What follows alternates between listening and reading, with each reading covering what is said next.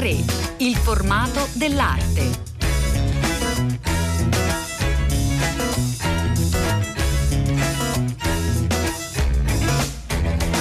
Buongiorno, buongiorno, a tutte le ascoltatrici e tutti gli ascoltatori da Elena del Drago, una nuova puntata di A3 che vi porta in un luogo meraviglioso in questa fine estate. Vi portiamo a Capri, a Capri e ad Ana Capri per essere precisi, grazie al Festival del Paesaggio che ormai è arrivato alla quarta edizione, un festival che abbiamo seguito dall'inizio e che vediamo eh, crescere di anno in anno anche grazie agli sforzi di Arianna Rosica che è con noi. Buongiorno, benvenuta. Buongiorno, buongiorno, a tutti, ciao Elena. Ecco, Arianna Rosi che insieme a Gianluca Riccio curano anche appunto questa edizione che è tra eh, la Villa Lisis a Capri e Casa Rossa ad Anacapri e che ha un titolo quest'anno molto accattivante, Casa come me, che ci porta proprio nel cuore di eh, Capri. Raccontiamo tutto, Arianna. Il tema che abbiamo scelto quest'anno per il festival è quello proprio della casa. Il titolo Casa come me è il nome che Curcio Malaparte ha dato alla sua villa disegnata da Libera che è a Capri, di fronte ai Faraglioni. È proprio uh, un eh, capolavoro assoluto, insomma la, forse la villa più riconoscibile eh, di, di Capri e la più nota. Sì, ed è anche quella più desiderata perché anche in un posto molto eh, lontano da poter eh, raggiungere, cioè è isolata, però dove tutti vanno per poter, sai che dentro non si può visitare solo se si hanno dei permessi, quindi mm. molte persone la vanno solo a vedere per vedere appunto l'architettura esterna di questa casa. Io e Gianluca Riccio abbiamo pensato che il tema della casa fosse molto interessante eh, farlo passare appunto attraverso del Festival del Paesaggio, perché come abbiamo sempre detto il paesaggio non è semplicemente quello che intendono tutti o che tu vedi, che possono essere appunto i faraglioni, il mare, la montagna, ma ci possono essere varie declinazioni.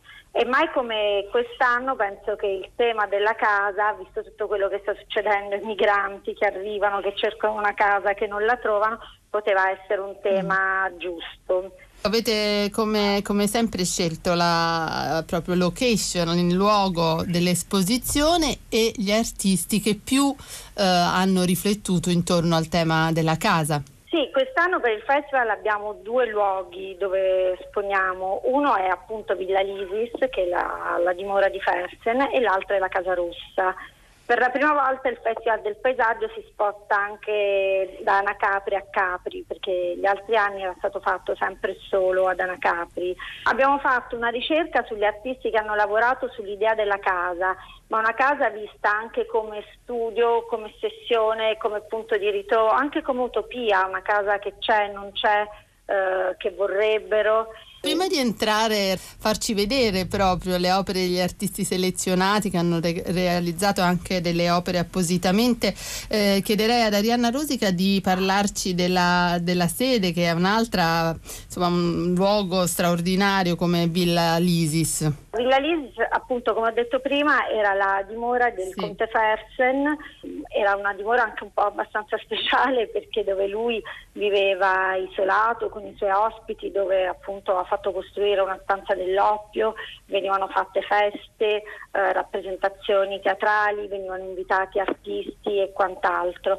E noi abbiamo pensato che poteva essere il luogo adatto per esporre opere di vari artisti contemporanei che hanno lavorato su questo tema e che hanno declinato l'idea della casa a seconda della propria poetica. La cosa interessante, anche credo sia stata una delle idee di partenza, è proprio quello che Capri, eh, che inizialmente era stata esclusa proprio dal Grand Tour, da questo eh, viaggio obbligatorio quasi nella classicità italiana, invece poi diventa davvero un rifugio eh, per i viaggiatori di tutti i tipi che in qualche modo lenivano almeno le proprie angosce esistenziali proprio a Capri.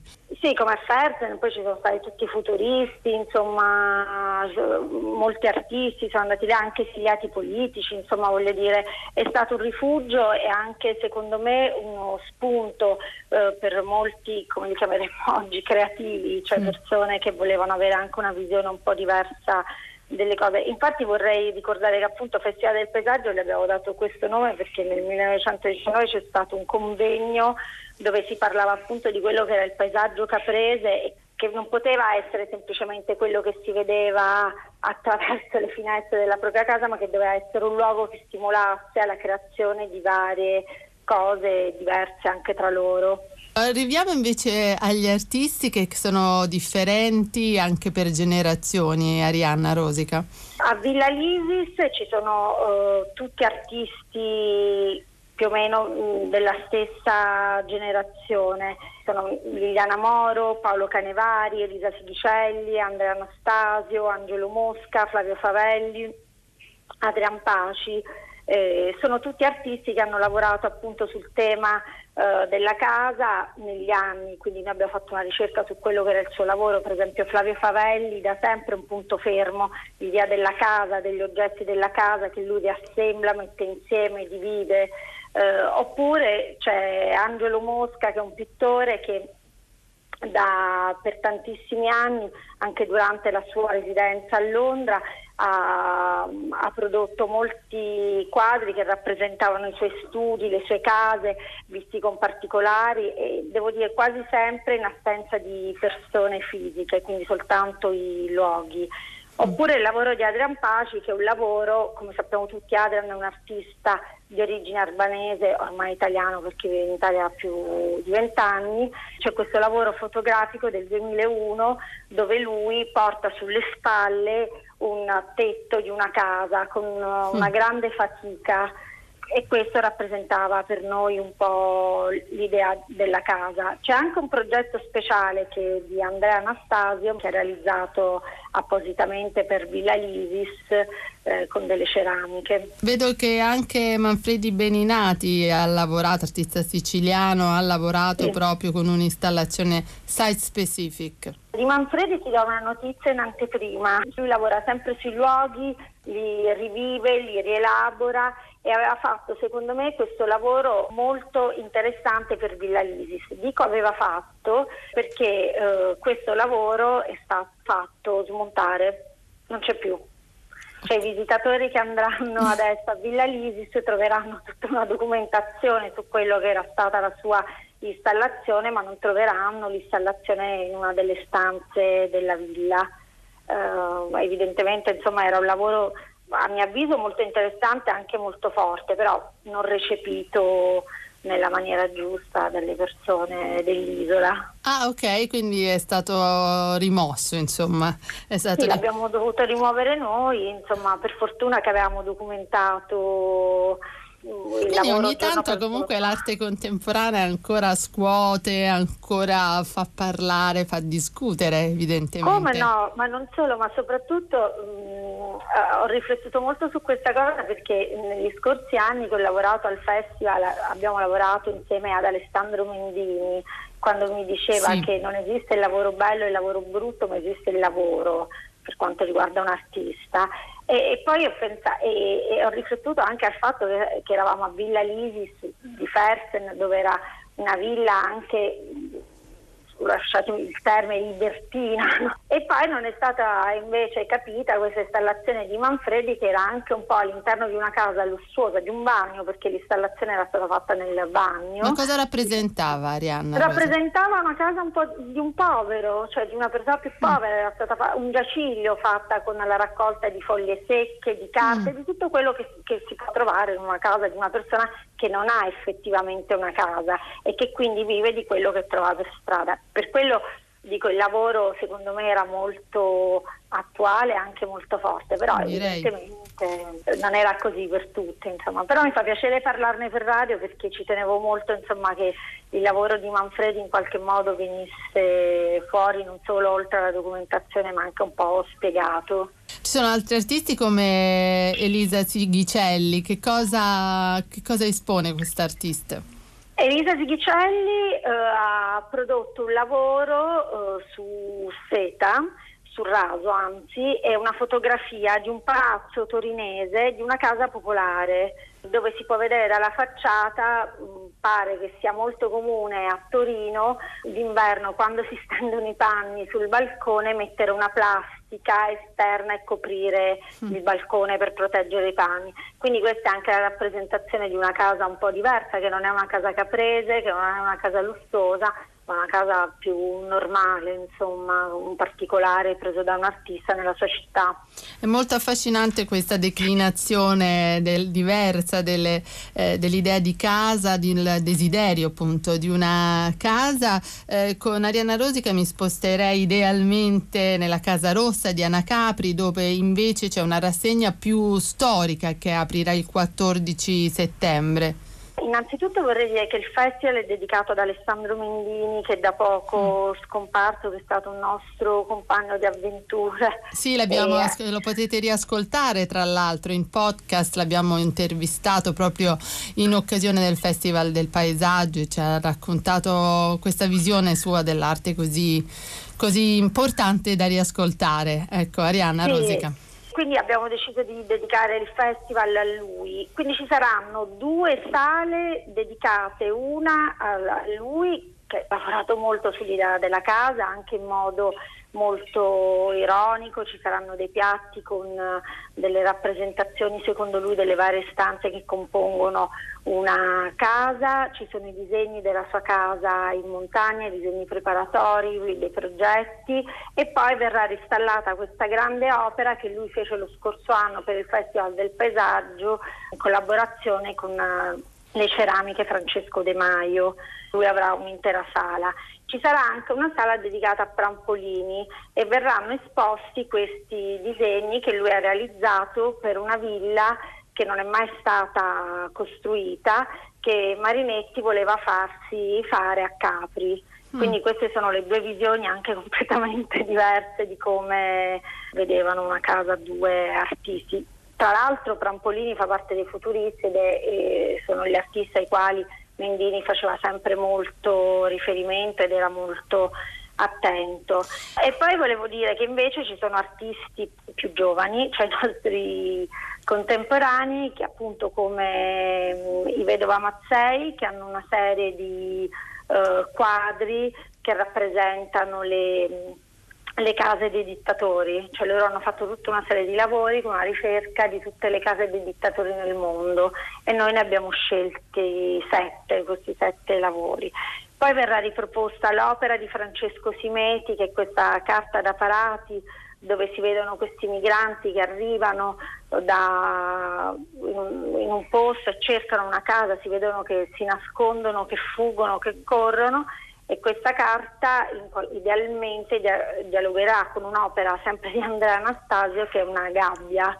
Ed è una gabbia però aperta sotto, quindi l'idea di dover essere in gabbia, di avere un luogo che però ti dà anche la possibilità di poter uscire. Arianna Rosica, eh, prima di lasciarla andare le chiederei eh, di presentarci Andrea Anastasio, proprio raccontarci, faccio un piccolo ritratto di questo artista, designer che tra pochi istanti sarà ai nostri microfoni.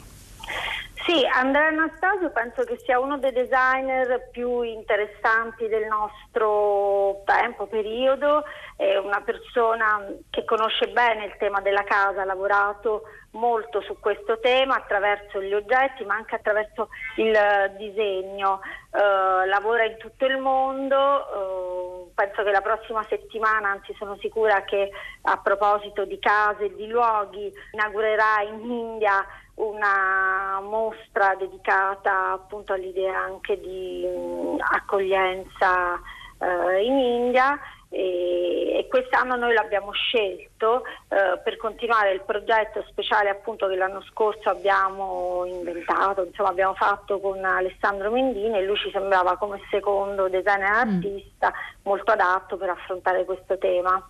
Grazie, grazie davvero ad Arianna Rosica che ci ha presentato il Festival del Paesaggio a Capri e ad Ana Capri. In bocca al lupo. Crepi e grazie a te Elena, arrivederci.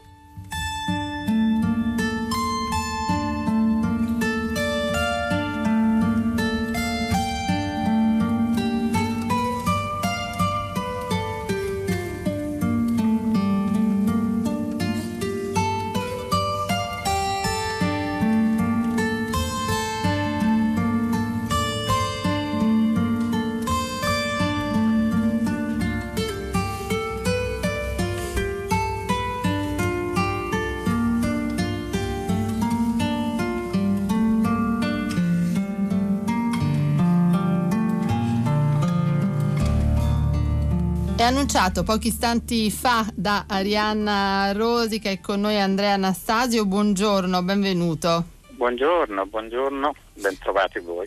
Andrea Anastasio è uno dei designer più eh, importanti e interessanti in Italia, ha realizzato un progetto eh, specifico, site specific per il Festival del Paesaggio a Capri, ha lavorato a lungo proprio anche nella eh, catalogazione dell'architettura in India, per, per esempio, di, dell'architettura islamica in India? Anastasio, sì, giusto? Di architettura islamica. Sì. E ha lavorato anche proprio sulle, eh, sull'innovazione, però nel solco delle tecniche artigianali, quindi eh, piuttosto interessante anche in relazione al progetto svolto. Io prima di arrivare a Capri vorrei proprio chiederle del, di queste sue esperienze in, in, India, visto che appunto ci diceva pochi istanti fa Arianna Rosica che poi è una, un'esperienza che in qualche modo eh, prosegue e proseguirà in futuro. L'India è, è, un viaggio che dura da molti anni, sono 40 anni che, che, che ci vado e soprattutto mh, ho avuto la fortuna di studiare eh, con i docenti formati da, da Tucci a Roma, quindi ho una, una formazione da, da indologo studiando sanscrito con, con Raniero Agnoli e mh, filosofia orientale con uh, Corrado Penza. Quindi è una, è una, passione che ha radici antiche e la mia prima formazione è quella, è stato solamente l'incontro con Ettore Sozzas che ha poi generato mm un arricchimento con delle traiettorie non previste. In questa lunga, quindi in progress esperienza con eh, l'India, cosa ci può raccontare proprio delle differenze nel, di questa architettura così affascinante anche eh, dal punto di vista della decorazione islamica, che credo sia stato importante anche nel progetto Caprese? L'architettura islamica in particolare è un'architettura dove, come nella nostra, spazio interno e spazio esterno vengono declinati in una visione che li contempla entrambi. Ed è stato importante per me negli anni di catalogazione per, la, per UNESCO è stato molto importante capire come venivano scelti i luoghi e come venivano poi curati i luoghi in modo tale che poi accadesse questa cosa uh, magica che l'architettura fa, cioè quindi di alterare la percezione dello spazio attraverso i volumi. Un aspetto importante è anche quello eh, della decorazione attraverso esatto, le maioliche. Quello mm. che, poi, quello che invece è stato per me molto formativo e molto nuovo eh, è scoprire quanto poi l'architettura fosse legata molto alla maestranza, agli artigiani, ai pittori, agli scultori, ai ceramisti e quanto fosse fatto molto di questo, tanto da, da, da farmi uh, intuire eh, che molto dell'ornamento non era ornamento ma struttura, persino le maioliche che possono sembrare al primo approccio quanto di più decorativo, in realtà poi approfondendo il senso di alcune architetture, in particolar modo si capisce, si comprende che si tratta di un linguaggio, di un linguaggio che viene vissuto in maniera molto strutturale, quindi come se il pavimento non fosse più un pavimento senza quell'ornamento lì, che è un testo sul quale si cammina e, ed è un testo strutturato in un certo modo affinché si possa comprendere dove si sta andando. Ora è ovvio che questi codici poi sono stati perduti nel tempo, mm. ma è stato molto formativo per me conoscerli, approfondirli e affrontarli, vederli da una prospettiva diversa. Si pensa sempre invece all'astrazione, a questi codici astratti per eh, quanto, le, quanto, riguarda le maioliche, eh, soprattutto nella tradizione islamica intendo, Andrea Anastasio.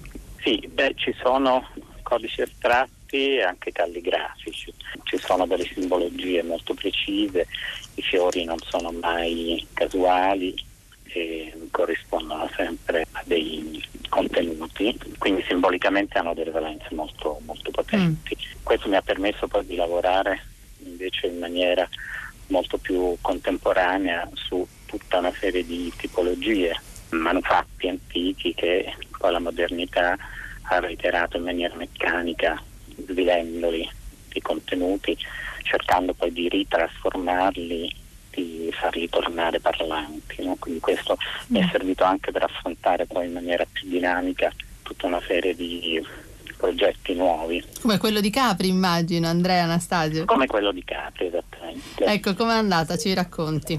L'incontro primo è stato con, con Arianna, che, Arianna Rosica, che mi ha parlato di un progetto portato avanti con Alessandro Mendini. Che rapporto ha avuto, se ce l'ha avuto con Alessandro Mendini? Sì.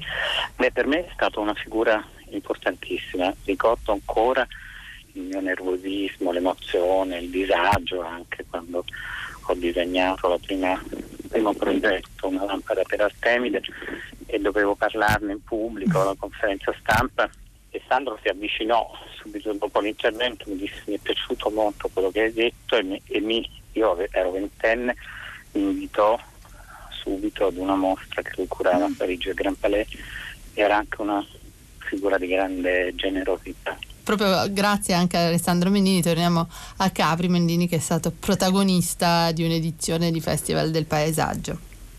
Sì, con un, con un progetto di Maioli che è molto bello, appassionante, eseguito da, dalle ceramiche di Francesco De Maio, che ha una tradizione straordinaria, radicata in quello che è la, la ceramica vietrese dove appunto Gio Ponti ha, ha realizzato tutte le sue maioliche. Quindi è stato particolarmente emozionante lavorare subito dopo Sandro ad un progetto di maioliche e lì è nata l'idea di utilizzare delle maioliche originali seicentesche, dei frammenti di maioliche seicentesche che potessero in qualche modo diventare delle, delle origini cui codici appunto sono, sono perduti ma che possono tornare a diventare parlanti solo perché vengono trasformate in un'altra cosa. Ma il codice originale, diciamo così, Andrea Anastasio lo si conosce o no? Li conosco per, per, per ricerca dopo che eh, la, la, la Fornace mi ha fornito, mi ha dato la possibilità di lavorare su questi frammenti originali, in particolare quelli con la testa di moro bianco che venivano usate in um, residenze un po' più nobili erano fatte con delle citazioni del mondo ellenico perché mh, ovviamente stiamo parlando di contesti già più consci dove la moda e una, una fascinazione per l'antico aveva generato questo, questi codici. Ma quello che a me interessava era usare il frammento per farlo ridiventare un'integrità. È da tanto che il mio lavoro cerca di portare dentro il progetto contemporaneo tutto quello che viene in qualche modo percepito come imprevisto, come incidente o come dimensione da scongiurare, no? mm. non c'è niente di più parlante di un frammento, è, è, è testimone di un incidente, di un, di un sisma, di, un, di, una rottura accidentale non desiderata. Quindi portare questo dentro il progetto per me significa portare dentro il mondo del design quello che la modernità in qualche modo aveva escluso, certo. questo ottimismo quasi, quasi infantile, iniziale. No? Sì, progressive e... verso proprio sorti magnifiche, le magnifiche sorti progressive in effetti, no? E, e quindi tutto... Esattamente, mm. con questo futuro lineare sempre più bello, sempre più felice, sempre più democratico per tutti e sappiamo che la storia è andata diversamente e quindi questi frammenti in qualche modo mi interessavano per questo potenziale. Quindi ho chiesto alla bottega di eh, utilizzarli come eh, matrici di disegni. In pratica quello che io faccio è um, disegno la sagoma del, del, frammento con dei cerchi concentrici, eh, come se fossero delle vibrazioni scaturite dal frammento, su una maiolica nuova, bianca, e poi viene ricotto tutto assieme. In questo processo il frammento riadirisce alla superficie e il disegno diventa smalto la maiolica. Beh, insomma, eh, ci ha fatto venire ancora più voglia di andare a Capri, eh, Ana Capri per il Festival del eh, Paesaggio. Noi ringraziamo molto Andrea Anastasio per essere stato con noi e averci raccontato delle esperienze che poi lo hanno portato al progetto attuale. Grazie ancora. Grazie a voi, grazie a voi, è un vero piacere. Pagine d'arte.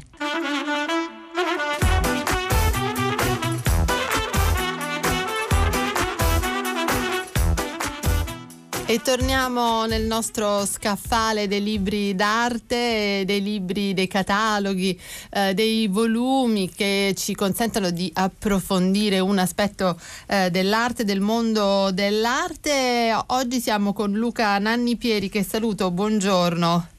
Buongiorno a voi. Siamo con Luca Nanipieri che è critico d'arte eh, che ha appena eh, pubblicato Capolavori rubati, ce lo facciamo in, appena edito per eh, Schirae, ci facciamo raccontare proprio come è nata l'idea eh, di andare a cercare in una parte generalmente eh, sconosciuta del mondo artistico, quella legata ai furti, alle, alle spoliazioni, al mercato nero, ai sequestri, a tutto quello che c'è di illecito uh, dietro il mondo dell'arte. Luca Nanni Pieri.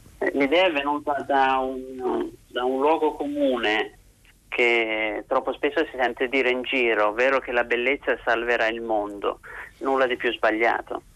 Eh, c'è sempre stata lotta attorno alla bellezza, all'arte, al patrimonio storico-artistico, omicidi, razzie, saccheggi, sciacallaggi, furti, bramosie, invidie, hanno costellato la vita di molti capolavori al pari del, delle attenzioni, delle cure, dell'amore che molte di queste opere hanno avuto. Mm. E quindi se studiamo la storia dell'arte, non solo quella passata, ma anche quella tremendamente recente, ci rendiamo conto che cupidigia, asservimenti, eh, bramosie, confische, spoliazioni sono frequenti al pari della dedizione dell'amore.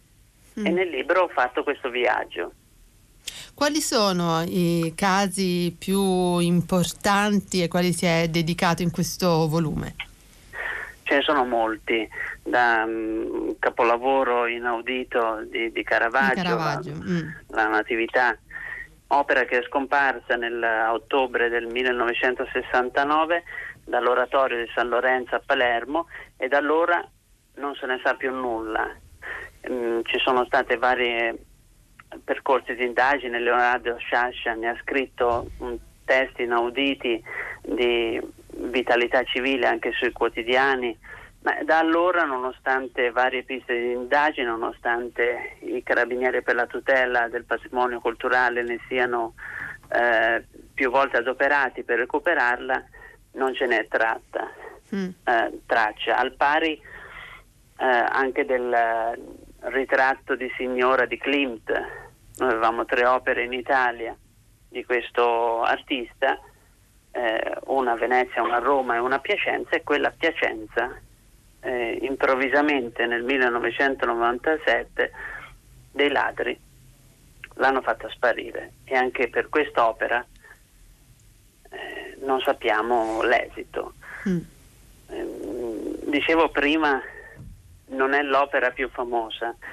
Eh, sicuramente il Caravaggio è l'opera ehm, che si sta cercando di più in Italia. In Italia senz'altro, sì però se guardiamo nel, nello scenario internazionale eh, ci sono furti clamorosi, non so, l'Isabella Stewart Garden di Boston, eh, dove sono scomparse importantissime opere di, di Rembrandt e di Vermeer ehm, e, e, tuttora non sono state ritrovate. Eh, ci sono stati furti, Van Gogh è un artista super ricercato perché super rubato. Sì. Ma anche l'urlo di Munch in una delle sue versioni è stato trafugato, per fortuna ritrovato. ritrovato. Mm. Ci sono poi delle, dei casi in cui si è dovuto uh, persino rompere, uh, frantumare un capolavoro per riuscire a rubarlo. Ce lo può raccontare Nanni Pieri? Sì, eh, buona parte dei siti archeologici italiani noi li pensiamo protetti da guardie di sicurezza e telecamere, in realtà non è così. Il sottosuolo italiano è stato di recente, ma anche negli ultimi decenni, ehm, il terreno di saccheggio di tombaroli senza scrupolo che hanno trovato opere incredibili come sempre la Venere di Morgantina, sì. la dea di Morgantina, questa gigantesca eh, grande scultura greca di, di, alta più di due metri che pesava quasi una tonnellata che appunto per trasportarla è stata dovuta mh, mm, rompere eh, poi rivenduta clamorosamente dopo una serie di mediazioni di contrabbandieri internazionali al, mm, al Getty Museum di Los Angeles per 18 milioni di dollari. Ma la frantumazione è molto frequente nel saccheggio e nella rivendita di opere d'arte, anche il trapezzoforos, venduto anch'esso al Getty per 5,5 milioni di dollari, è stato rotto perché uno per una questione di spostamento, ma due per una questione puramente economica. Se un contrabbandiere vuole vendere un'opera intera, guadagna una certa cifra. Se invece vende un pezzo, mm. poi ne vende un altro pezzo, poi un altro ancora, il collezionista ovviamente vuole l'opera intera, il totale dei pezzi frantumati è sicuramente superiore a che se l'opera fosse stata consegnata in maniera integra. Beh, insomma è davvero un delitto, no? anche la distruzione eh, di un'opera oltre, oltre, a quella del furto.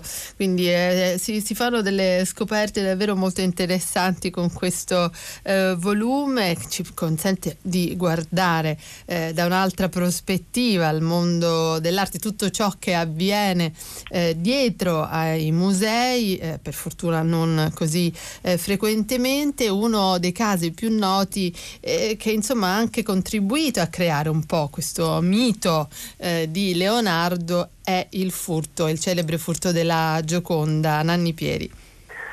Sì, il mito di Leonardo che noi tutti oggi rammentiamo eh, per i 500 anni dalla, sì. dalla, scomparsa è nato proprio quando la Gioconda è, scom- è stata rubata, 1911. Prima Leonardo era un artista, un pittore per un'elite, storici dell'arte, critici d'arte, artisti.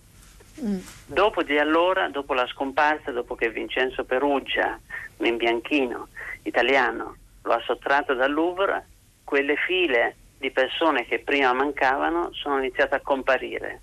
File di persone andavano a vedere l'opera che non c'era, l'opera che era scomparsa.